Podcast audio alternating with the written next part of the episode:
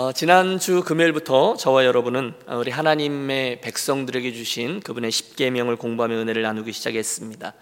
어, 제임스 패커 목사님의 그 조언대로 또 도전대로 십계명은 우리 앞에 현존하는 하나님의 말씀이며 특별히 명령으로 주어진 말씀이었다라는 점이 중요했습니다.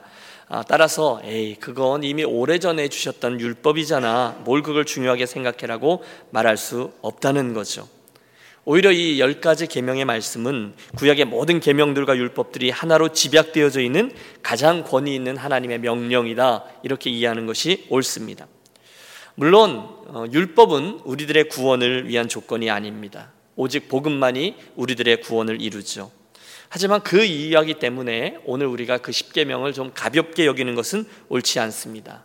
우리 예수님도 말씀하셨잖아요. 내가 율법을 폐하러 온 것이 아니요 완전케 하려 함이라. 그리고 십계명은 신약 성경에도 계속하여 반복하여 같은 이야기지만 다른 언어로 전달되고 있습니다. 예를 들어 여러분 디모데전서 2장 9절은 우리 하나님을 한 분 하나님 한 분이시다라고 말씀합니다. 그런데 이것은 어, 십계명 구약에 나오는 첫 번째 계명인 나 외에 다른 신을 두지 말라라는 말씀을 신약적으로 표현한 말씀이죠. 또 요한일서 5장 21절에 가면 자녀들아 너희 자신을 지켜 우상에게 멀리하라라는 말씀인데요. 이것은 두 번째 계명이죠. 너는 아, 우상을 만들지 말고 섬기지 말라라는 말씀의 아, 신약적인 표현이에요. 그런데 이게 한 가지 두 가지뿐이 아니라 열 가지 계명에 다 적용된다는 거죠. 히브리서 4장 11절에 보면 그러므로 우리가 저 안식에 들어가기를 힘쓸지니라는 말씀은 4계명입니다. 안식일을 기억하여 거룩히 지키라. 또 내 부모를 공경하라. 살인하지 말라, 음행을 피하라, 도적질하지 말라. 이 모든 계명들이 신약 성경에 계속해서 반복되어 담겨 있다는 거예요. 그러므로 우리는 결론이죠. 율법의 의식과 형식은 그런 의식법은 폐기되었다 할지라도 그 율법의 스피릿, 그 정신만은 여전히 신약 시대에도 또 오늘날 저와 여러분에게도 가르쳐 줘야 되고 순종되어야만 하는 말씀이라고 믿습니다. 그러므로 이번 시리즈 설교의 목적은 자명하죠. 그때의 그 율법 조항들을 오늘 우리가 어떻게 해석하고 적용하고 지켜낼 것인가? 또 그 계명들 하나하나를 우리가 어떻게 오늘 실천하며 살아갈 것인가? 이 해답을 찾는 겁니다. 오늘은 그 중에 첫 번째 계명 본문 3절에 나오는 너는 나 외에는 다른 신들을 내게 두지 말라라는 계명을 공부해 보겠습니다. 따라해 주세요. 너는 나 외에 다른 신들을 내게 두지 말라. 그럼 본문을 잘 보세요. 여기 너는 나 외에는 이라는 말은 히브리어로 알파님이라고 하는데 알은 어, 앞에서 비포이고 파님은 얼굴입니다. 페르조나라는 단어도 거기서 파송되었는데요. 직역하면 이 말은 이겁니다. 너는 내 얼굴 앞에서 다른 신들을 두지 말라입니다. 좀 더 의역하면 너는 내 얼굴 앞에서 나와 마주서서 다른 신들을 그 중간에 두지 말라가 됩니다. 여러분 이해가 되십니까? 그림을 그려 보세요. 하나님과 우리가 얼굴에 얼굴을 맞대고 이렇게 서 있는데 그 사이에 다른 여타한 신들을 두면 돼야 안 돼요? 안 된다는 거예요. 여러분 타락 이후에 사람들은 역사 속에서 여러 가지 비성경적인 신관들을 가지고 있습니다. 가장 우선적인 사람들의 관은 오늘날도 많은 사람들이 따르고 있죠. 다신론입니다. 하나님만이 참신이다. 그게 아니라는 거예요. 많은 신들이 있다는 거예요. 여러분 지난 주일에 우리가 살폈던 그 사도행전의 말씀이 루스드라에 있었던 바울과 바나바의 행적 아닙니까?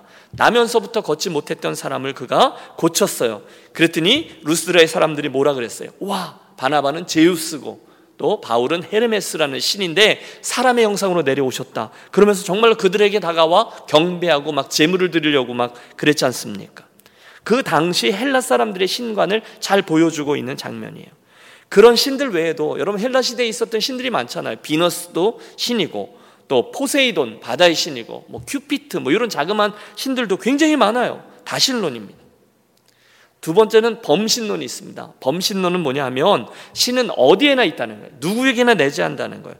해도 신이고 달도 신이고 나무도 신이고 심지어 사람도 신입니다. 모든 피조물들에게 신이 내재하고 있다는 생각이죠. 이신론도 있습니다. 어, 머리가 벌써 아프신 분 계세요?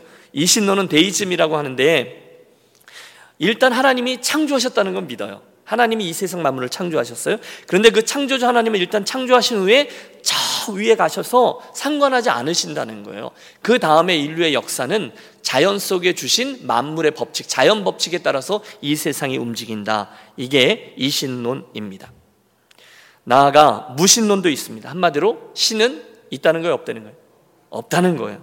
하지만 성경은 분명히 말하죠. 어리석은 자는 하나님이 없다 하도다. 하나님이 없다라고 말하는 사람은 어리석은 자라고 비판합니다. 또 마지막으로는 불가지론도 있습니다. 신이 있는지 없는지 우리는 알 수도 없다. 증명할 수가 없기 때문이다. 여러분 그런데 이제 이 수많은 신론들 가운데 우리는 그 어떤 이의 주장이 아니라 하나님의 말씀, 우리에게 주신 하나님께서 뭐라고 말씀하셨는지 거기에 최종적인 권위를 두고 그분의 말씀을 믿죠. 태초에 하나님의 천지를 창조하시니라. 아멘 주 예수여 오시옵소서. 하나님은 한 분이시요 하나님과 사람 사이의 중보도 한 분이시니 곧 사람이신 예수 그리스도라. 여러분 우리는 이 모든 말씀을 믿습니다. 그분이 알파와 오메가가 되시고 오직 유일하신 한 분, 유일신 하나님이심을 분명히 믿습니다. 이게 이제 우리들의 어, 어떤 foundation이라면 오늘의 이야기 출애굽기 20장에서 우리는 이스라엘 백성들이 어떤 형편에서 이 계명을 받았는지를 주의 깊게 살펴야 될 필요가 있습니다.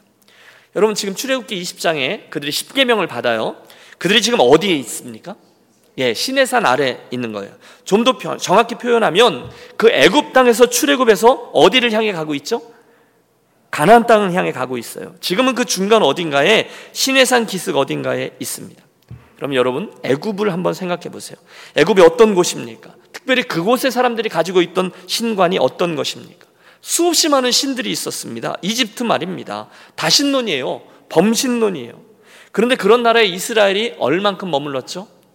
430년간 머물렀습니다. 창세기 제일 마지막에 보면 야곱과 히브리인들이 70인의 가족들이 애굽으로 이민을 가잖아요. 그리고 그곳에 가서 430년간 머물렀어요. 여러분 생각해 보세요. 430년. 그러니 그때 출애굽한 그 히브리인들의 후예들이 그들이 알고 또 물들어 있던 신관이 어떠했을지 우리 충분히 알 수 있어요. 그 이집트에 430년 살았으니까 다 다신론이에요. 다 범신론이에요. 사실 그 애굽에 내렸던 열 가지 재앙들 하나하나가 애굽의 가짜 신들의 정체를 폭로하는 하나님의 심판이었습니다. 뱀, 나일강, 파리, 이, 해, 우박, 심지어 장자의 죽음까지도 모두 다 애굽의 신들과 관련이 있어요. 그런데 하나님께서 내가 참 신이다라는 것을 드러내면 그 모든 신들을 박살 내신 거죠. 그런데 살다가 이스라엘 백성들이 나온 것이거든요. 또 지금 출애굽한 이스라엘 백성들이 어디를 향해 가고 있다고요? 가나안 땅을 향해 가고 있어요. 완전히 또 다른 상황이요, 또 다른 나라예요. 그러나 신과는 비슷했습니다. 그것도 여전히 다신론입니다. 온갖 우상들과 거짓 신들이 판을 치던 곳이 가나안 땅이에요. 그런데 여러분, 원래 이스라엘 백성들이 뭐 해서 먹고 살았죠? 네, 이 사람들 유목민이에요. 짐승들을 치며 짐승들과 함께 움직여 다녔던 사람들이거든요. 그런 그 광야에서 짐승들과 함께 왔다 갔다 하면서 살던 사람들이 가나안 땅에 들어가면서 큰 변화를 겪게 돼요. 잘 들어보세요. 그곳은 농경 사회였습니다. 그러니까 유목민들이 농경 사회 속으로 들어가면서 전혀 다른 사회 구조 속에 처하게 된 거예요. 농사를 져야 돼요. 근데 중요한 것은 그 가나안 땅에 살고 있었던 사람들이 지금 바알 신을 섬기고 있었다는 거예요. 바알 신은 농경의 신입니다. 비와 바람을 주관하는 신이 바알이고 다산을 상징하는 신, 그 풍요의 신이 그 여신이 아세라예요. 그러니까 그들이 농사를 지어야 되는 땅으로 그곳에 들어가면서 그 땅의 신들을 대하며 무슨 생각을 했겠냐는 거예요. 정신이 없어요. 지금 이런 상황에서 그리로 들어가고 있는 거예요. 그러므로 하나님이 지금 그 중간에서 이스라엘 백성들과 특별한 계약을 맺으며 이스라엘 백성들에 주신 십계명 중에 첫 번째 계명으로 오직 한 분이신 여호와 하나님을 계시하고 있다는 건 너무도 당연한 겁니다. 이런 상황과 이런 상황 속에서 중간에 있는 이들에게 내가 하나님이라는 거예요. 너는 나 외에 다른 신을 두지 말라. 내 얼굴 앞에서 다른 신을 두지 말라. 여러분 본문을 보세요. 이스라엘아 나는 너를 애굽 땅 종되었던 집에서 인도해낸 내 하나님 여호와인데 너는 나 외에 다른 신을 두지 말라. 하나님과 내 사이에 결단코 다른 여타한 신들이 낄 여지를 만들지 말라는 것. 오직 나뿐이다. 나만이 참 하나님이다. 바로 그 뜻이에요. 근데 문제는 뭐냐면 이제 그 땅으로 들어가는 이스라엘이 앞으로 수백 년 동안 직면할 문제가 바로 이 풍요를 향한 욕망이거든요.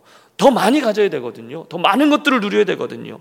그 중에 많은 사람들이 그동안 자기들이 믿고 섬겨왔던 여호와는 광야의 하나님인 거예요.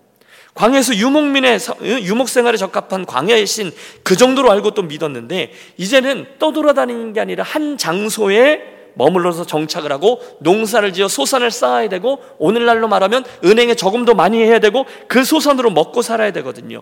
그러므로 그들 중에 어떤 이는 이제부터는 우리가 이 가나안의 토속 신앙인 농사를 주관하는 바알과 아세라 신을 섬기면서 따라야 될 것 같아. 이렇게 생각했다는 거예요.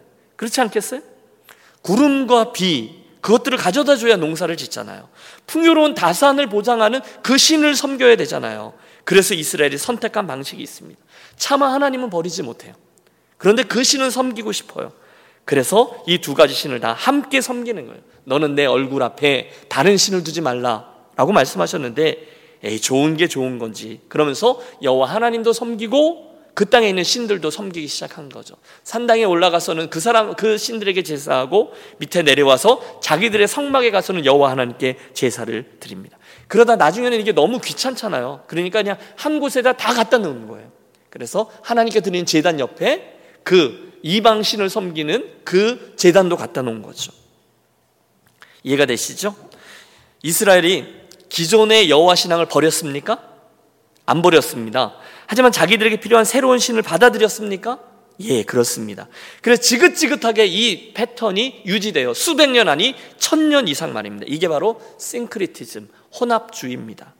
이런 현상은요, 저들이 맨 처음에 가나안 땅을 정복해 들어갈 때도 벌써 벌어져요.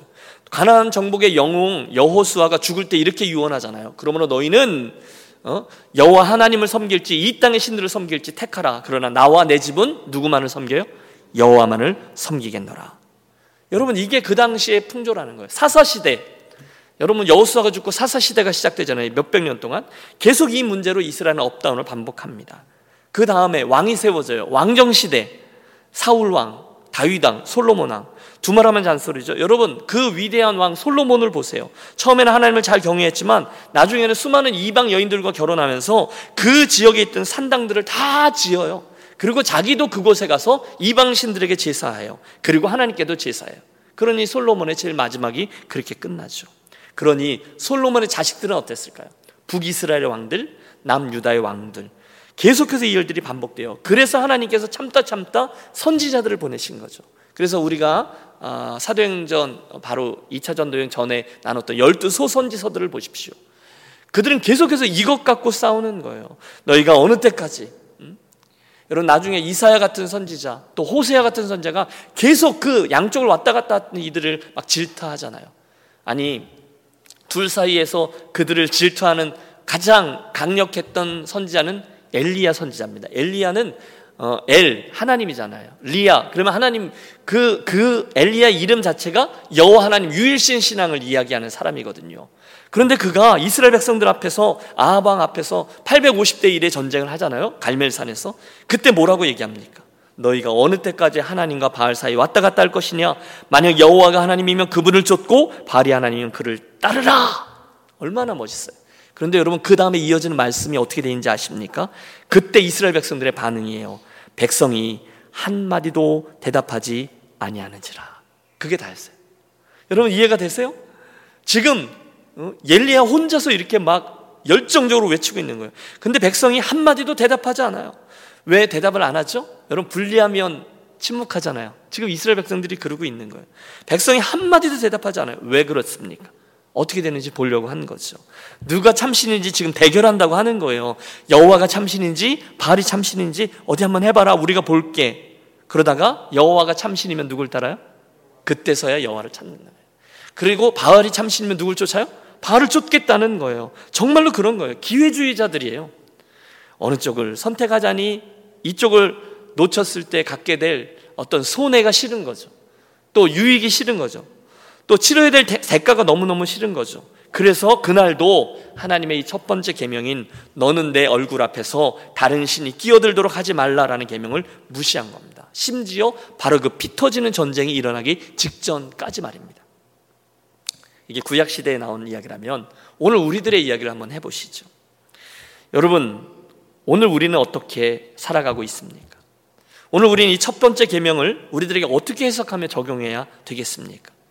어떻게 생각하세요? 여러분 그때 이후로 지금 시간이 많이 흘렀지 않습니까? 그 옛날 가나안의 신, 풍요의 신, 바알을 섬겼던 그 신앙이 오늘 우리들에게 이젠 너무 오래됐으니까 다 사라졌나요? 그럼 이 질문 속에 답이 있는데 사라졌나요? 웬걸요? 여러분 1996년에 얼마 전이죠? 한 뭐 20 몇 년 전이죠? 하버드의 종교사학자였던 어, 하비 콕스 아, 유명한 분입니다. 그가 오늘날의 바알 신앙을 이렇게 규정합니다. 들어보세요. 이제 21세기의 기준은 오직 돈, 즉 경제가 될 것이다. 경제적인 이익이 생기면 과거의 적도 우군이 되고 이익이 생기지 않으면 현재의 우군도 적이 될 것이다. 그러기에 21세기는 여호와 하나님 야훼갓과 시장신 마켓갓이 대결하는 시대가 될 것이다. 22년 전에 그가 했던 말이에요. 여러분 그 말이 맞았습니까? 틀렸습니까? 맞습니다. 그는 경제를 최우선의 가치로 보는 시장신 마켓갓이 21세기의 바알이다라고 우리들에게 확언해 주었어요. 그리고 그가 옳았어요. 오늘 전 세계 질서를 보세요. 뭐가 전 세계를 움직이죠? 돈이 움직입니다. 가장 중요한 판단 원리가 판단 기준이 돈이에요. 여러분 그 바보야 문제는 경제야. 여러분 기억하세요? 한국의 한 정당의 뒤에 캐치플레이드로 써놨던 것이 기억나네요. 현대인들의 행동 방식을 결정하는 요인 중에 돈이 가장 예민합니다. 돈이 사람들을 움직이고 돈이 공동체를 모았다고 흩고 심지어 나라들의 관계도 전쟁도 경제적인 이유로 벌어집니다. 여러분 이라크 전쟁이 무엇 때문에 일어났죠? 정말 대량 살상 무기가 발견된 전쟁인가요? 아니죠. 석유 전쟁입니다. 그곳에 있는 그 헤게모니를 차지하기 위해 했던 것을 모르는 사람이 이제는 없어요. 아니 심지어 주님의 몸된 교회도 요즘에 돈으로 움직여지는 것이 너무너무 많아요. 돈 때문에 생겨나는 왜곡들을 우리가 보고 있습니다. 이게 뭐냐? 바알 신앙입니다. 문제는 경제가 아니죠. 문제는 바알 신앙이에요. 돈이 최고라는 핵심 가치, 물질의 신 바알을 숭배하는 신앙이 바로 그 어, 이야기입니다. 일찍이 종교개혁자였던 마틴 루터는 이렇게 경고합니다. 지금 당신이 마음에 두고 의지하는 것이 바로 당신의 하나님이다. 지금 당신의 마음에 두고 의지하는 그것이 하나님이라는 거예요. 맞는 말이죠. 오늘 저와 여러분의 마음 속에 하나님보다 더 의지하고 더 좋아하는 것, 더 소중히 여기는 것이 실제적인 나의 하나님이라는 거예요. 여러분 냉철하게 생각해 보십시오. 정말로 그렇다면 우리는 어찌 보면 이 10계명 중에 1계명을 위반하고 살아가고 있는 겁니다. 그렇죠? 오늘 우리가 궁극적으로 가장 큰 관심을 두는 이가 하나님이 아니라 건강이라면, 내가 가장 내 마음속에 우선시하는 게 물질이라면, 명예라면, 자식이라면, 우리는 분명 그 일계명을 어기면서 살고 있는 거예요. 너는 내 얼굴 앞에서 다른 신들을 내게 두지 말라 하셨는데 우리는 바알이라는 신을 여기다 두는 거죠. 건강이라는 하나님을 두는 거죠. 명예, 출세, 잘 되는 것, 번영이라는 자식을 어, 이라는 그 신을 또 자식이라는 하나님을 하나님보다 더 섬기고 있는 거예요. 그러나 기억하겠습니다. 하나님의 백성들은 결단코 하나님 앞에서 그분만을 유일신 하나님으로 섬기며 살아가는 존재인 줄로 믿습니다. 라틴어로 이걸 코람데오라고 해요. 여러분 코람데오라는 단어 들어보셨죠? 코람은 그분의 얼굴 앞에 서요. 페르조나가 원 뜻이죠. 라틴어에. 그리고 데오가 하나님입니다. 그분의 얼굴 앞에서 사는 게 그리스도인이라는 거예요. 그런데 아, 네, 알겠습니다, 목사님. 말로는 대답하고 또 입으로는 그렇게 고백하지만 실제로는 하나님이 아닌 것들을 우리 마음속에 두고 살아갈 때가 많이 있다는 거예요. 돈, 명예, 건강, 자녀, 평안, 은퇴 이후의 삶을 가장 중요한 하나님으로 섬기며 살아가고 있는 거예요. 이게 오늘 현대인들의 문제입니다. 자, 이쯤 되면 우리가 인정해야 될 것이 있습니다. 그것은 하나님 이외의 것들은 다 피조물이라는 거예요. 그런데 이 피조물들을 섬기며 살아가는 이들 일계명을 범하고 있다는 거예요. 죄라는 거예요. 여러분 로마서 1장 25절에 보면 하나님께서 그런 사람들을 이렇게 이야기하십니다. 이는 그들이 하나님의 진리를 거짓 것으로 바꾸어 피조물을 조물주보다 더 경배하고 섬깁니다. 누구를 조물주보다 더 섬겨요? 피조물을 조물주보다 더 섬기는 이들이 있다는 거예요. 오늘 우리들 가운데 그런 사람이 있다는 거예요. 정직히 대답해 보세요. 오늘 나는 하나님의 얼굴 앞에서 그분의 임재 아래서 그분만을 하나님으로 경배하며 살아가고 있는가? 아니면 하나님과 나 사이에 인간적인 어떤 문제들과 관심들을 가장 중요한 하나님으로 두고 살아가고 있는가? 혹시 이 예배하는 이 시간에도 걱정, 근심, 또 부하고자 하는 높아지고자 하는 그런 생각들이 하나님께 예배하는 이 시간에 있는 나에게 하나님과 나 사이에 그런 것들이 끼어들게 놔둔 분들이 계시다면 조심하십시오. 우리는 하나님께 예배하는 자가 아니라 우상에게 예배하는 자가 될 수 있어요. 돈에게 예배할 수 있어요. 명에게 예배할 수 있어요. 우리 자식에게 예배할 수 있어요. 예수 잘 믿는 분 같지만 자식 얘기만 나오면 휘가닥 바뀌는 분들 많이 있습니다. 자녀들이 그들이 하나님이 된 종이 하나님이 될 때들이 종종 있습니다. 한 단계만 더 깊이 생각해 보시죠. 여러분 그날 이스라엘 백성들이 여호와 하나님이 아니라 바알을 따른 이유가 무엇이었죠? 간단하죠. 그 바알이 자기들을 어떻게 해준다고 믿었어요? 풍요롭게 잘 살게 해준다고 도와줄 거라고 믿었어요. 그런데 그때 그들이 놓친 게 있어요. 여러분 저를 잘 따라와 주세요. 여러분 그때 바알을 쫓아가면 바알이 우리를 풍요롭게 해줄 거야. 물질적으로 풍요롭게 해줄 거야. 라고 생각하면서 그 바알을 쫓았는데 그때 이스라엘들의 그 여호와 하나님이 그들을 부자로 만들어 주실 수 없는 분이었을까요? 예, 저를 잘 따라와 주셨죠? 여러분 이거 굉장히 중요한 문제예요. 여러분 하나님을 쫓으면 별 볼 일 없을 것 같고 바알을 쫓으면 부자가 될 것 같아라는 생각 때문에 그들이 그렇게 행동했던 것이거든요. 근데 그게 틀린 거죠. 여러분 아주 극단적인 기복 신앙이 물론 있어요. 하나님을 잘 섬기는 게 부자 되고 싶어서 축복받고 싶어서 건강해지기 위해서 그렇게 생기고 그렇게 생각하기 때문에 그걸 동기로 하나님을 섬기는 것은 틀린 거예요. 그렇죠? 이건 잘못된 거예요. 그런데 또 반대로 하나님을 섬기면 가난하게 살게 될 것 같고 세상을 쫓아가면 부자가 될 것 같아. 그러므로 나도 바알을 쫓아가야 돼라고 생각하는 것 또한 완전히 틀린 생각임을 기억하시기 바랍니다. 저는 지금 이 말씀을 들으면서 머릿속에 떠오르는 몇 분의 인생이 있어요. 하나님을 쫓으면 가난하게 살 것 같거든요. 그런데 이걸 쫓으면 뭐가 될 것 같거든요. 그래서 정말 이걸 쫓은 거예요. 하나님을 믿어요. 그런데 그들의 인생이 어떻게 되는지 저는 알아요. 우리가 호세아 선지자 살필 때 이미 나누었어요. 지금 호세아 선지자가 너무너무 화가 났어요. 그래서 이스라엘 백성들에게 막 성을 내고 있는 거예요. 아니, 하나님께서 당신의 의분을 선지자에게 담아 주신 거죠. 가나안의 신 바알과 아세라를 쫓는 이스라엘에게 특별히 축복 주세요. 풍요 주세요. 비를 내려 주세요.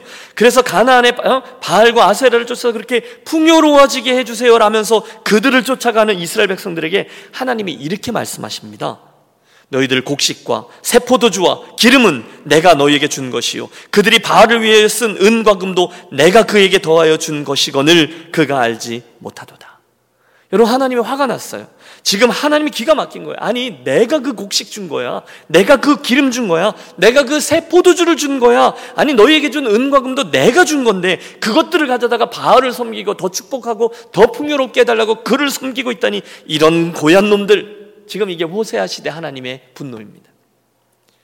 오늘도 그래요. 혹시 우리가 물질을 쫓으면 하나님을 쫓으면 우리가 물질을 쫓는 것보다 별거 아니다라는 생각을 가진 동기. 여러분, 제가 지금 말을 제대로 하고 있는지 한번 잘 들어보세요. 하나님을 섬기면 물질의 축복을 주신다는 생각 때문에 하나님을 쫓는 것도 잘못된 거예요. 그렇죠? 동기가 물질 때문에 하나님을 믿는 거 말이 안 되는 거잖아요. 그런데 동시에 이스라엘 백성들이 생각했던 것처럼 하나님을 쫓으면 별 볼 일 없고 세상과 바울을 섬기면 물질적인 축복을 누리게 된다라고 생각하는 게 과연 옳으냐는 거예요.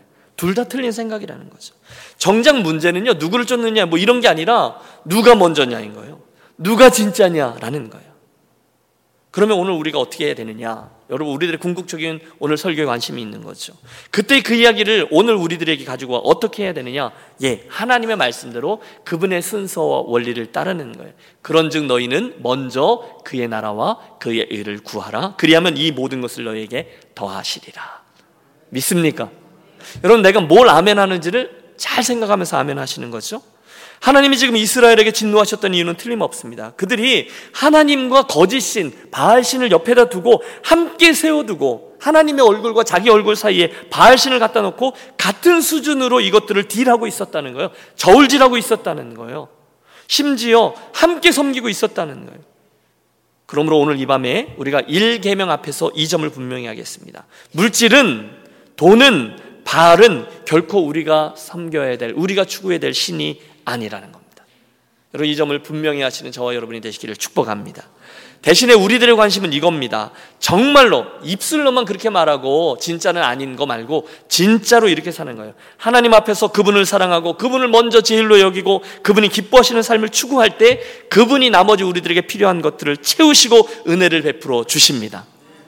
여러분 이것이 일계명을 우리가 받는 거죠. 먼저 그의 나라와 그의 의를 구하면 그러야면 이 모든 것을 너희에게 더하시리라 하셨어요. 그렇지 않고 이방인들이 구하는 것, 무엇을 먹을까, 무엇을 입을까, 무엇을 마실까, 그걸 먼저 구하는 게 아니라는 거예요. 왜? 그것들은 우리들에게 필요한 것을 천부께서 이미 아시기 때문이라는 거죠.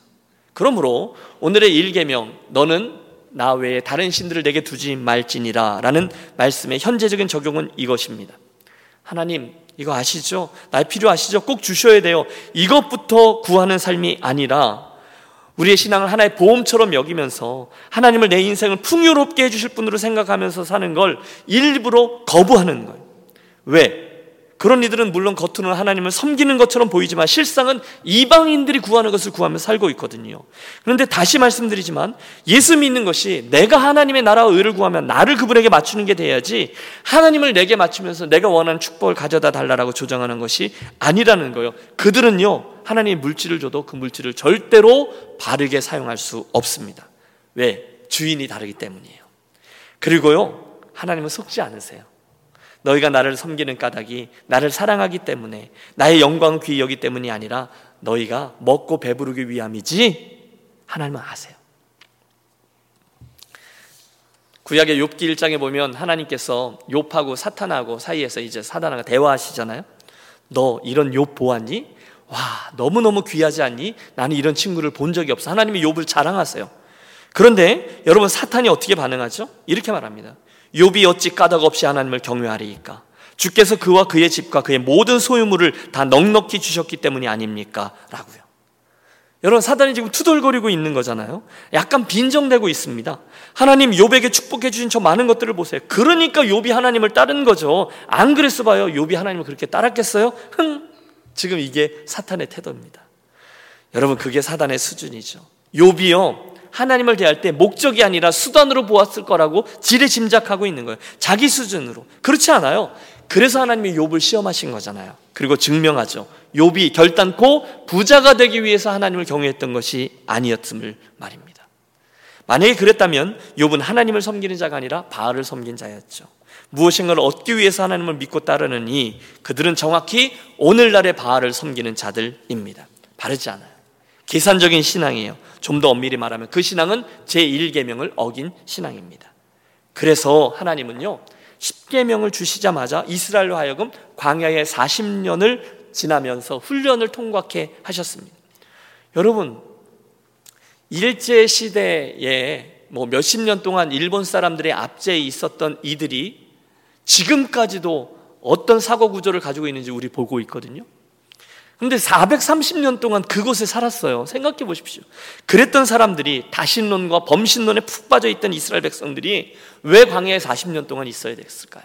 하나님의 의도하신 바가 있어요. 신명기에 가면 마지막에 이제 가나안 땅에 들어가기 직전 신명기에 가면 하나님께서 그들에게 왜 광야를 주셨는지를 말씀해 주시죠. 그 중간중간에 하나님의 매일매일 만나와 매출하기 그리고 반석에서 터져나온 물로 그들의 식량을 책임져 주셨어요. 그들의 옷과 그들의 신발이 해지지 않았어요. 그 뜨거운 낮에 구름 기둥으로, 그 추운 밤에 불 기둥으로 그들을 보호해 주셨어요. 매일매일요. 40년 동안. 그때 그분의 의도는 분명합니다. 내가 너희의 하나님이다. 내가 너희를 사랑하는 여호와다. 나만이 참신이다. 오직 너희는 나 외에는 다른 신을 두지 말지라. 내 얼굴 앞에서 코람데오의 삶을 살아라. 너희는 나의 백성이다. 이걸 한 거예요. 40년 동안. 그래서 그들이 이 말씀에 순종하는지 아닌지를 시험하신 거죠. 그리고 드디어 때가 참에 그 광야 생활을 졸업하는 순간에 그러면서 또다시 그 많은 거짓 신들로 가득 차 있는 가나안 땅에 들어가는 이스라엘 백성들에게 신명기의 말씀을 또 주시는 거예요. 여러분 그 모압 평야에서 신명기서에서 6장 4절 5절은 이렇게 돼 있습니다. 이스라엘아 들으라 우리 하나님 여호와는 오직 유일한 여호와시니 너는 마음을 다하고 힘을 다하여 네 하나님 여호와를 사랑하라. 여러분 이게 40년 후의 말씀이에요. 지금 출애굽기 20장에서 10계명을 주시고 신명기 4장에 가서 40년 후에 똑같이 말씀하신 거예요. 구약학자인 차준희 교수님, 우리 교회 집회 인도하셨던 분이 구약학자인데 이 신명기서에 있는 그 말씀을 원래 출애굽기에 주셨던 이 부정명령, 너희는 나 외에 다른 신을 두지 말라라는 부정명령을 긍정적으로 표현한 것이라고 해석해요. 저는 동의합니다. 같은 이야기인데 다르게 표현한 거예요. 여기서는 출애굽기에서는 1계명이죠. 너는 나 외에 다른 신을 내게 두지 말라 부정명령을 주셨고요. 이걸 졸업식 즈음에 긍정형으로 바꾸어서 이렇게 말씀하는 거죠. 너는 마음을 다하고 뜻을 다하고 힘을 다하여 내 하나님 여호와를 사랑하라. 왜요? 그 앞에 말씀. 이스라엘아 들으라. 우리 하나님 여호와는 오직 유일하신 하나님이니 내가 유일한 하나님이라는 거예요. 내가 진짜라는 거예요. 그러므로 너는 내 얼굴 앞에서 다른 신을 내게 두지 말지니라. 1계명이 그렇게 바뀐 거죠. 그리고 그 계명을 통해 하나님은 오늘 저와 여러분에게도 동일한 것을 요구하십니다. 1계명 코람데오 너는 내 얼굴 앞에서 너는 나 외에는 다른 신들을 내게 두지 말라. 찬송을 한 장 부르고 우리 기도하려고 합니다. 내가 주인 삼은 모든 것 내려놓고 오늘 여러분과 하나님 사이에 그 어떤 것도 두지 마십시오. 그걸 결단하며 소원하며 이 창을 함께하고 우리 기도하도록 하겠습니다.